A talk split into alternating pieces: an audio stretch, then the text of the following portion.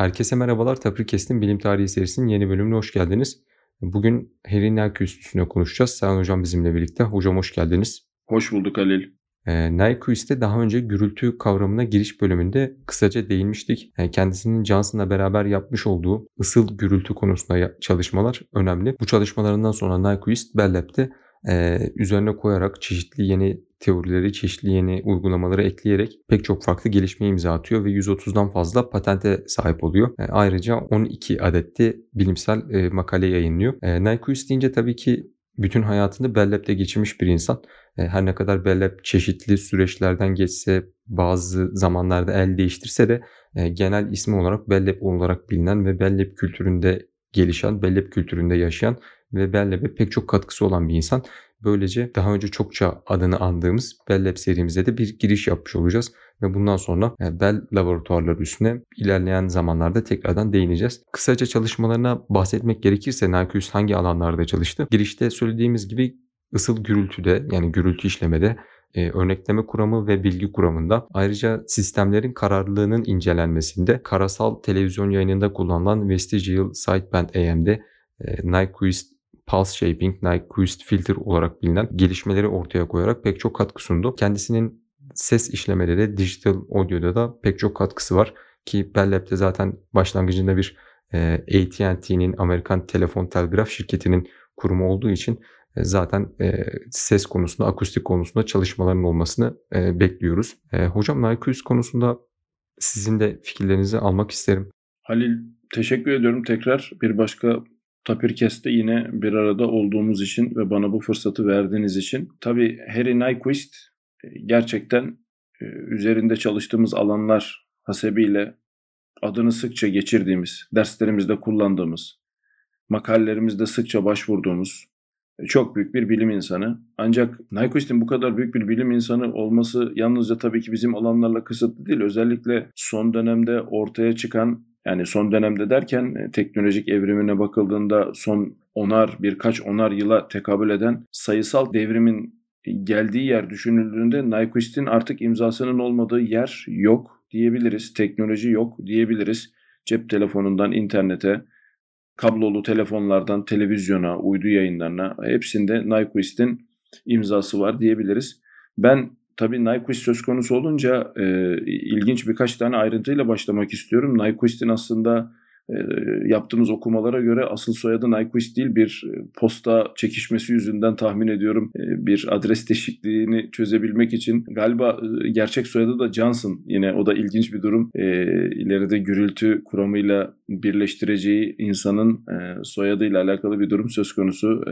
Kendi memleketinde Amerika'ya gitmeden önce olan bir olay ama hani bu bu ilginç ayrıntıdan sonra bence ilginç ayrıntıdan sonra bence, bence ayrıntısı soyadı değişikliği değil e, soyadının Johnson olması. Yanlış bilmiyorsam Johnson. İkinci benim için en önemli ayrıntı e, kendisinin Amerika'ya ulaştıktan sonra yapmış olduğu lisansüstü çalışmalarda doktorasını aslında fizik alanında almış olması. Tahmin ediyorum bunun Nyquist'in önündeki yıllarda yapmış olduğu çalışmalara çok büyük katkısı oldu. Çünkü birçok şeyin temelinde olan fizik bizim de mühendislikte sözünü ettiğimiz gibi bunun yani bir şekilde fizik kurallarına bağlı sistemler üzerinde bunu gerçekliyor olduğu bir yapı onu daha sonra tabii ki mühendislik uygulamalarına doğru evriltmiş. Ancak o fizik altyapısını, o fizik geçmişini hemen hemen her makalesinde okuduğumuz kadarıyla olabildiğince kuvvetli ve yetenekli bir biçimde gösterebilmiş ender bilim insanlarından bir tanesi. Böyle bir şahsiyetten tabii bahsederken e, girişi kısa tutmak adına e, burada tabii sözüme son vermek istiyorum. Ancak bu tabii içimizden gelen bir giriş değil. Onu söylemek durumundayız. Nyquist için belki diğer bilim insanları için de düşünülen birkaç bölüm de çekilebilir. E, ancak e, Harry Nyquist söylediğimiz gibi bizim alanımızda başta olmak üzere şu anda kullandığımız teknolojinin hemen hemen hepsinde imzası olan çok önemli bir bilim insanı diyerek ben de sözü sana vermiş olayım Halil. Dediğiniz gibi Nyquist'in pek çok farklı alanda çalışması bulunduğu için e, aslında her bir çalışma alanına özel bir bölüm çekilebilir. E, detaylarıyla tartışılabilir. Ancak yine e, bugünlerde yaptığımız gibi bir giriş bölümü yapıp ilerleyen bölümlere bir kapı açmak istedik. Mesela bilgi kuramında, haberleşme kuramında, kararlılıkta dedik. Bir önceki Laplace bölümümüzde sonlarda ben e, şey diye bitirmiştim. E, Laplace sadece adı bir tablonun üstünde yazan adam değil diye. Yine Nyquist içinde sanırım Nyquist rate diye bir e, değişken vardır. Örnekleme için kullanırken MATLAB'de, Python'da nerede yazıyorsanız bunu belirlersiniz örnekleme frekansını. Yine Nyquist'te sadece o bir değişkenin ismi olarak geçmemeli. E, yaptığı diğer çalışmalarda insanlar tarafından öğrenilmeli ve örnek alınmalı diye düşünüyorum. Çünkü 130'dan fazla patent dedik. Bu patentlerin hepsi günümüzde yani halen aktif olarak kullanılan olabilir. Şu anda kullandığımız pek çok sistemin temelinde yer alan patentler olabilir. Yani dediğiniz gibi 1889 e, yılında İsveç'te doğmuş sonrasında Amerika'ya göç etmiş bir bilim insanı 2021 yılında halen e, etkisini sürdürüyor ve e, açıkçası haberleşme kuramı çalışan bir insan olarak hemen hemen her gün ismini duyduğumuz bir insan kendisi. E, Nyquist rate demişken hocam e, Nyquist-Shannon sampling teorem örnekleme kuramı olarak bilinen bilgi kuramı alanındaki çalışmaları hakkında e, size bir danışmak istiyorum. Yani Nyquist bu alanda bilime neler sağladı, neler kattı, e, nasıl ilerlemelere önce oldu?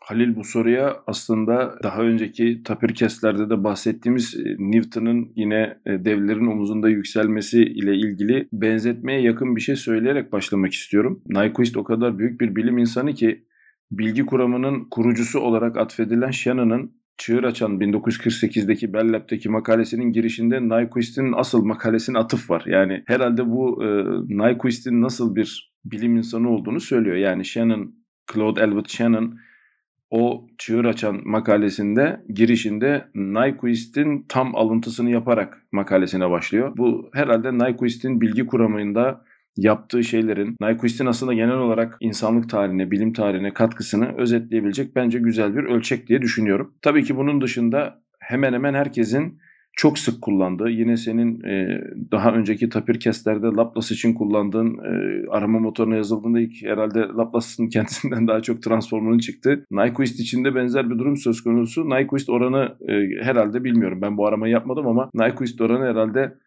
en önce çıkan aramalardan bir tanesidir. E, oldukça önemli bir konu oldukça önemli bir kavram ve o kadar önemli bir kavram ki e, bunun üzerine aslında yine Laplace'la da bağlantılı söylemekte fayda olacağını düşündüğüm bir husus. E, aslında o konunun olasılıkla doğrudan bağlantısının da bulunduğu, işte Poisson'la bağlantısı olduğu, yani Shannon Nyquist'ten sonra Nyquist'ten önce de Shannon'ın, e, özür dilerim, Poisson'un bu konulara kafa yordu. Yani matematiğin fizik üzerinden geçip mühendislikle birleştiği bir durumu görüyoruz. Bu bilim insanlarını kronolojik olarak saydığımızda işte Laplace, Poisson, Nyquist, Shannon, David Whittaker bunlar e, yine aynı silsilede, aynı zincirde bulunan kişiler. Arada atlamayalım. Hartley, Nyquist'in dönemdaşı beraber yaptığı çalışmalar da söz konusu yine e, Shannon tarafından da e, atıfta bulunan bir bilim insanı yine Hartley. E, bu noktada bilgi kuramında yaptığı şeyler o kadar baskın ki e, bunun tabi baskınlığını bugün içerisinde konuşuyoruz. Yani aslına bakıldığında hangisi daha büyük etkiye sahip derseniz bence gürültü alanında yaptığı çalışmalar ve kararlılık alanında yaptığı çalışmalar bence çok daha baskın. Peki neden böyle algılanmıyor? Ya çünkü kullandığımız teknoloji artık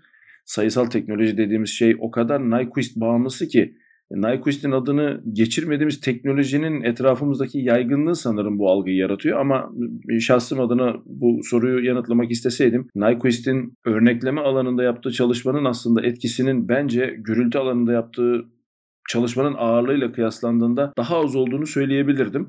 Buradan şu sonuç çıkmasın lütfen. Nyquist gibi bir bilim adamının yapmış olduğu çalışmaları ölçeklendirebilecek hadde ve hudutta bir insan değilim. Yanlış anlaşılmasın ama aslında e, Johnson gürültüsüyle ilgili yaptığı çalışma daha önce de konuştuğumuz üzere gürültü bilim tarihi serisinde gürültü odaklı bölümlerde o kadar çok şeyi etkiliyor ki yalnız bunu etkileme süreci ve insanların bu teknolojiye dokunması e, sayısal teknoloji kadar olmadığı için bunu söylüyorum. Yoksa e, böyle bir bilim insanının birden fazla çalışmasını kendi içerisinde ölçeklemek gibi bir hadsizlik söz konusu değil benim tarafımdan. Onu kastetmiyorum. Tekrar bunu vurgulayayım. Dolayısıyla Nyquist oranı denilen şey bizim anladığımız anlamda bilgi kuramının e, şu anda günümüz teknolojisinde kullandığımız hemen hemen her şeyin özünde olan herkes tarafından oldukça sık kullanılan teknolojilerin artık cebimize giren teknolojilerin içinde olduğu için biraz daha öne çıktığını düşünüyoruz ama tabii ki hep söylenir ya 21. yüzyıl e, aslında e,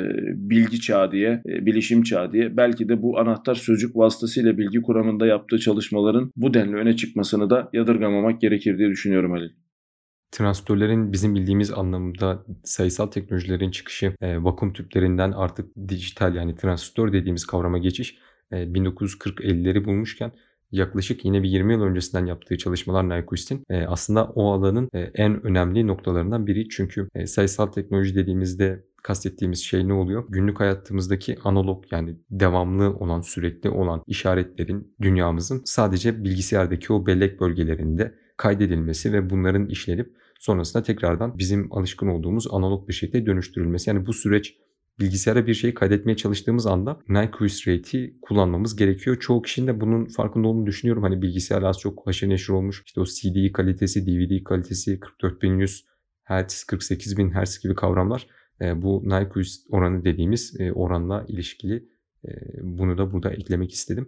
Burada müsaadenle araya girmek istiyorum Ali. Çok güzel bir konuya değindin. Aslında Nyquist'in bu anlamda yaptığı çalışmalarda 20 sene sonrası için yani tarihte ileriye gitme şansı olsaydı 20 sene 30 sene sonrası için öngördüğü şeylerin aslında bir sonraki adımını da öngördüğünü görüyoruz. İlk defa bu Nyquist oranı ve örneklerin bir arada tutulduğu bir bellek bölgesine kaydedildiği fikri Nyquist'in aslında faksla ilgili yaptığı çalışmalarda da karşımıza çıkıyor. Bu, bu sorunu o sırada çözebilecek teknolojisi olmadığı için kuramın üst sınırlarını söyleyip bırakmak zorunda kalıyor. Makalelerinden bunu görüyoruz.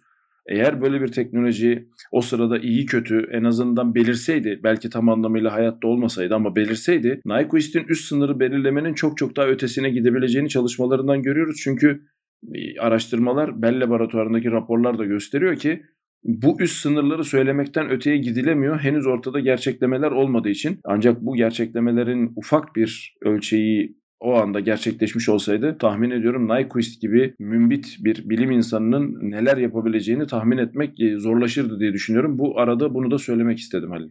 Teşekkürler hocam. Yine Nyquist'in katkısı olduğu, e, üzerine çalıştığı konulardan biri de e, sistemlerin kararlılığı ve kararlılıklarının belirlenmesi. Yine dönem dışı Norbert Wiener'in de önemli bu alanda çalışmaları var.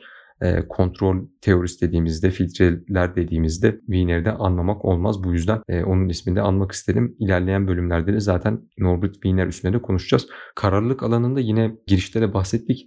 Laplace'ın önemli etkileri var. Özellikle e, Laplace transformu kararlılık analizi yaparken en temel matematiksel araçlardan biri diyebiliriz.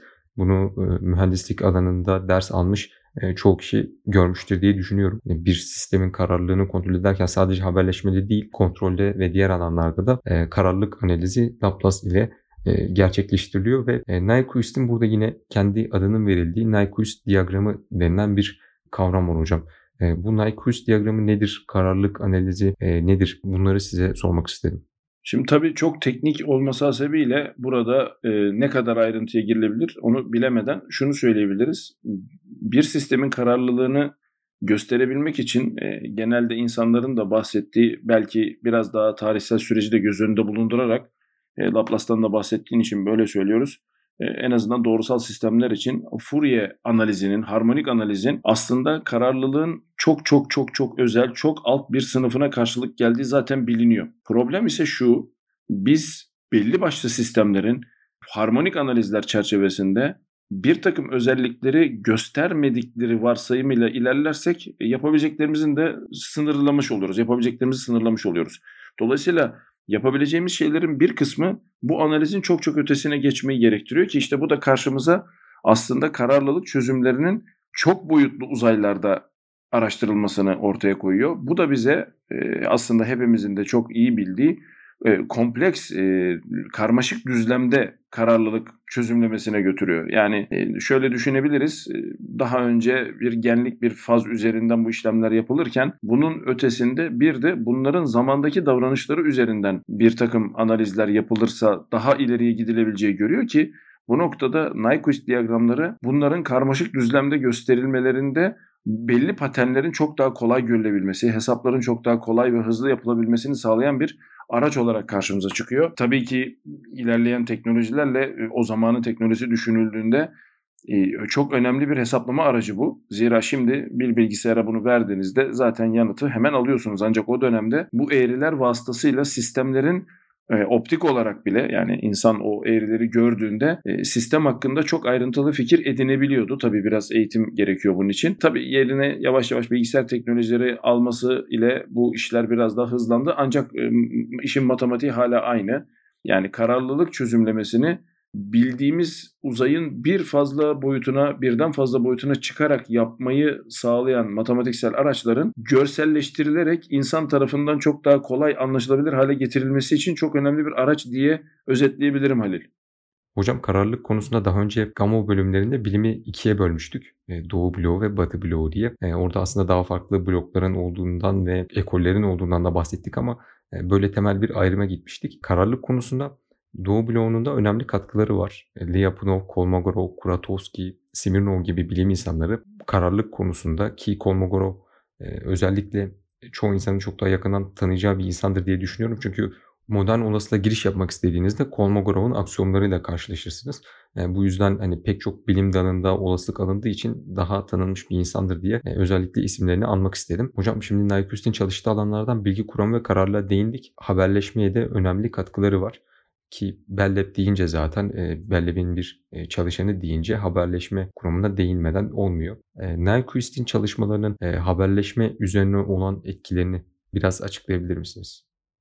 Şimdi tabii Halil e, az önce de e, değindiğimiz üzere o kadar dramatik etkiler, o kadar önemli ayrıntılar, o kadar önemli çığır açan yaklaşımlar ortaya koyuyor ki Nyquist. Tabii ki haberleşme kuramı da bunlardan olabildiğince faydalanıyor. Ama tabii ki Nyquist özelinde Nyquist'in birebir yaptığı çalışmaları da söyleyerek bunları gruplayabiliriz. Yani Nyquist hem dolaylı hem doğrudan haberleşme kuramına çok büyük katkılar sağlamış bir bilim insanı. Dolayısıyla haberleşme kuramında e, bir defa Nyquist'in en önemli katkısı senin de söylediğin gibi e, haberleşme kuramında özellikle Bell laboratuvarlarının e, senin de söylediğin üzere bir telefon şirketi olarak başlayan hayatına e, veri iletimini de dahil etmesi. Bunun içerisinde sesin özellikle görsel ilk karşılığı olan fax dediğimiz yapının ortaya konmasında çok değişik çalışmaları var. Kendi e, raporlarından bunu görüyoruz Nyquist'in. Özellikle fax makinesinin ilk fax diyelim ona ortaya konmasında çok önemli katkıları var ki bu katkının haberleşme kuramına etkisi şu. Bir şekilde bilginin aslında kaynak dediğimiz bizim haberleşme kuramında o Shannon'ın meşhur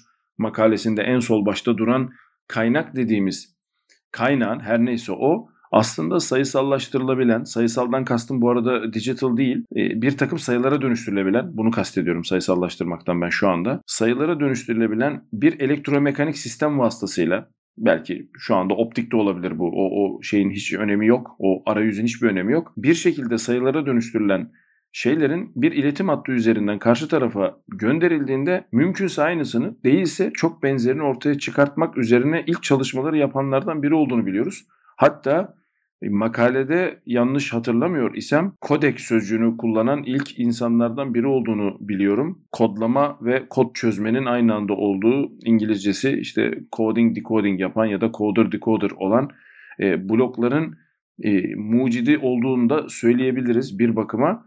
Shannon'ın makalesinden yine gidersek bir haberleşme zinciri içerisindeki birden fazla kutuya doğrudan ve dolaylı etkisinin olduğunu gösteriyor Nyquist'in. Tabi bunun dışında yine dediğin gibi Nyquist'in kendi yapmış olduğu asıl e, az önce konusunu ettiğimiz kararlılık üzerine yapmış olduğu çalışmaların meyvelerinden de yararlanan bir haberleşme kuramı var. Çünkü kanal davranışı, gürültü davranışı, girişim davranışı bunların işaretler üzerine olan bozucu etkilerinin bertaraf edilmesi ya da bunlardan kaçınılması gibi bütün konularda Nyquist'in yapmış olduğu birden fazla e, katkı zaten gündemde. Dolayısıyla Nyquist denince yine Shannon'ın sözünü ettiğimiz haberleşme kutuları söz konusu olduğunda, haberleşme zinciri söz konusu olduğunda e, Nyquist'in kendisine ait yaptığı çalışmaların bütün kutulara doğrudan ve dolaylı etkileri olduğunu görüyoruz. E, hatta hala hali hazırda Nyquist'in birçok koşulunu bizim derslerimizin, haberleşme kuramı derslerinin daha birinci ya da ikinci haftasında e,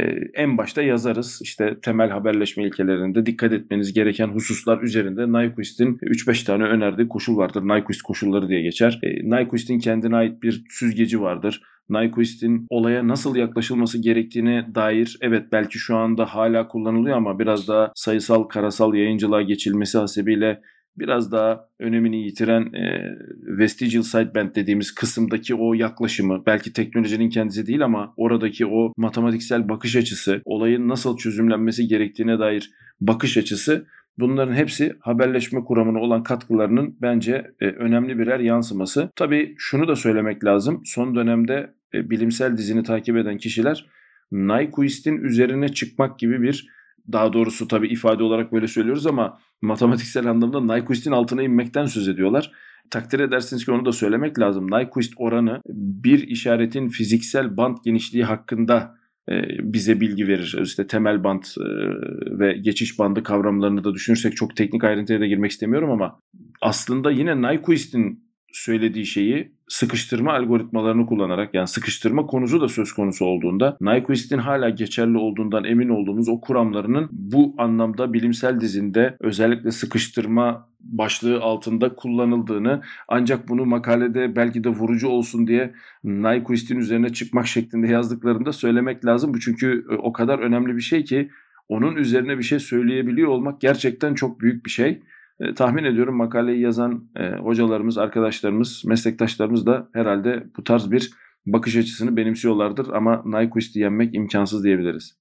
Hocam dediğiniz gibi Nyquist'in haberleşmenin her alanda katkısı var. Zaten bu konuştuğumuz bilgi kuramı, kararlılık ve haberleşme kuramı yani bizim için aslında ayrı ayrı alanlar değil. Hepsi birbiriyle iç ilişkileri olan, birbirlerine e, bağlantısı olan alanlar. E, bir elektrik elektronik mühendisliği ya da bir haberleşme çalışan biri iseniz bunların hepsini zaten tam anlamıyla öğrenmeniz gerekiyor ki e, bir katkınız olabilsin ya da yeni bir şeyler geliştirebilirsiniz.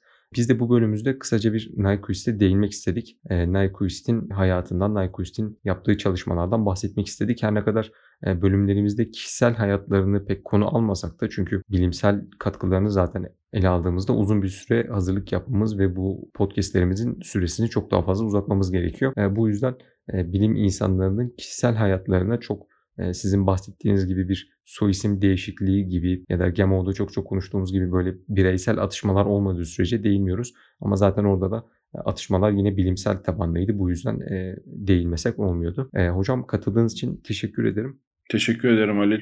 İlerleyen bölümlerimizde görüşmek üzere. Herkese iyi haftalar diliyorum.